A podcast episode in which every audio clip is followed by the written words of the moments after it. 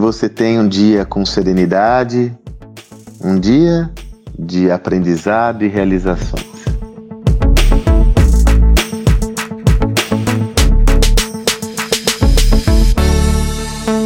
Quem me acompanha há um bom tempo sabe que eu sou fascinado pelo esporte, sobretudo pelo futebol. Adoro futebol. Sou um palmeirense fanático, né? Muito ativo e sempre procuro extrair lições do que acontece no âmbito esportivo para nossa vida. Aliás, o meu parceiro, irmão José Salib Neto é um craque nessa prática, né? Ele inclusive tem um livro que é de autoria dele com a Adriana Salles chamado Algoritmo da Vitória, onde ele extrai essas lições do esporte para o nosso dia a dia, inclusive para o mundo empresarial. O esporte, como ele é uma, uma atividade de alta performance, guarda muita correlação com as nossas atividades diárias e, sobretudo, no mundo empresarial. Recentemente aconteceu algo relacionado à minha equipe que me chamou muito, muito a atenção, extraiu muitas lições que eu quero compartilhar com você. Palmeiras, é, numa semana, foi campeão da Taça Libertadores da América.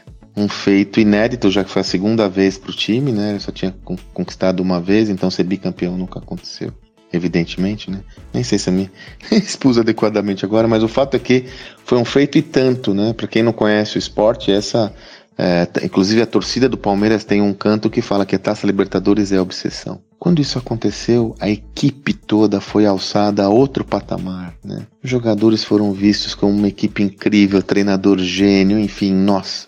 Depois de cerca de nove dias, essa mesma equipe, de uma forma inédita também devido ao Covid, foi competir num outro campeonato, que é o Campeonato Mundial, que, enfim, para o torcedor habitual do Palmeiras, a despeito de ser um desejo, não é uma obsessão, porque é muito difícil ser conquistado. Então, há uma fase preliminar, onde se joga com uma equipe da área da América Central ou de outro país, e depois a final, que seria com o Bayern de Munique, o todo-poderoso Bayern de Munique, né? E o que aconteceu? Quem acompanha o esporte sabe, o Palmeiras é, não conseguiu ter êxito nem passar do time mexicano, o Tigres, e depois na disputa de terceiro e quarto lugar perdeu nos pênaltis para um time do Egito, né? Um timinho. Isso nunca tinha acontecido com um time brasileiro, né? ter deixado de conquistar pelo menos a terceira colocação. Essa passagem foi vista como um fiasco, uma desgraça. E aquele mesmo time que há nove, dez dias atrás era incrível, com um treinador absurdamente inteligente, estrategista, se transformou num caos, num lixo. E aí eu me recordo de uma fala de Bernardinho. Sempre gostei muito do Bernardinho, técnico do vôlei que ele falava o seguinte: eu sempre trabalho com as minhas equipes. Nunca pense que você é um lixo como querem fazer você pensar quando está perdendo, mas também não pense que você é rei, como querem fazer você pensar está, quando você está vencendo. A real essência do que você é é o equilíbrio entre esses dois vetores. Será que isso só acontece nos esportes, minha gente?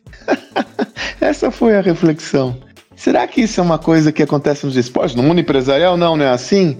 Ah, nossa, eu já testemunhei e mesmo já fui protagonista, alvo de visões como essa, sobretudo na área comercial, que é uma área que eu sempre atuei, como de uma semana para outra o indivíduo que era o campeão, o superstar, se transforma na escória. Como o empreendedor que estava conquistando tudo, que era capa de revistas, que era almejado, que, que era desejado por todos, era referência, toma um passo errado e se transforma num lixo.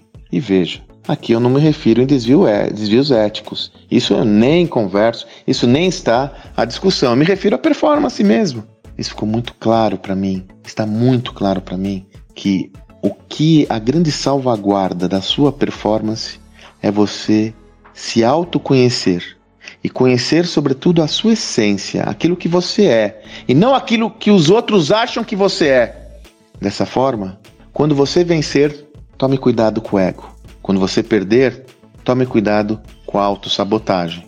Encontre-se no meio dessa estrutura toda e tenha parcimônia e tranquilidade para que facilmente você lide com as adversidades. Eu sempre digo, quando você olha, analisa a linha do tempo de um empreendedor de sucesso, o senso comum mostra que parece uma linha reta em ascensão. Aquelas curvas em ascensão, né, que sai do zero ao 100 gradativamente.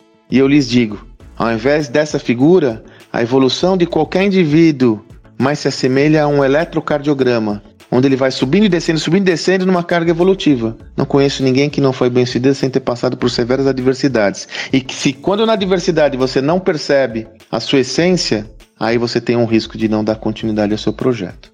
Porém, quando no sucesso você não entende a sua essência, você corre o risco de achar algo que você não é. Como sempre, o resultado está no equilíbrio. O sucesso reside no equilíbrio. Como dizia meu amigo Alexandre, lá da, da, da empresa que foi adquirida pela Unilever, que eu fiz até o estudo de caso, do Mãe Terra, o caminho está no meio. É o caminho do meio e é esse caminho que eu lhe convido a caminhar. Cuidado com o ego, cuidado com a sabotagem. Que você tenha um excelente dia e até amanhã.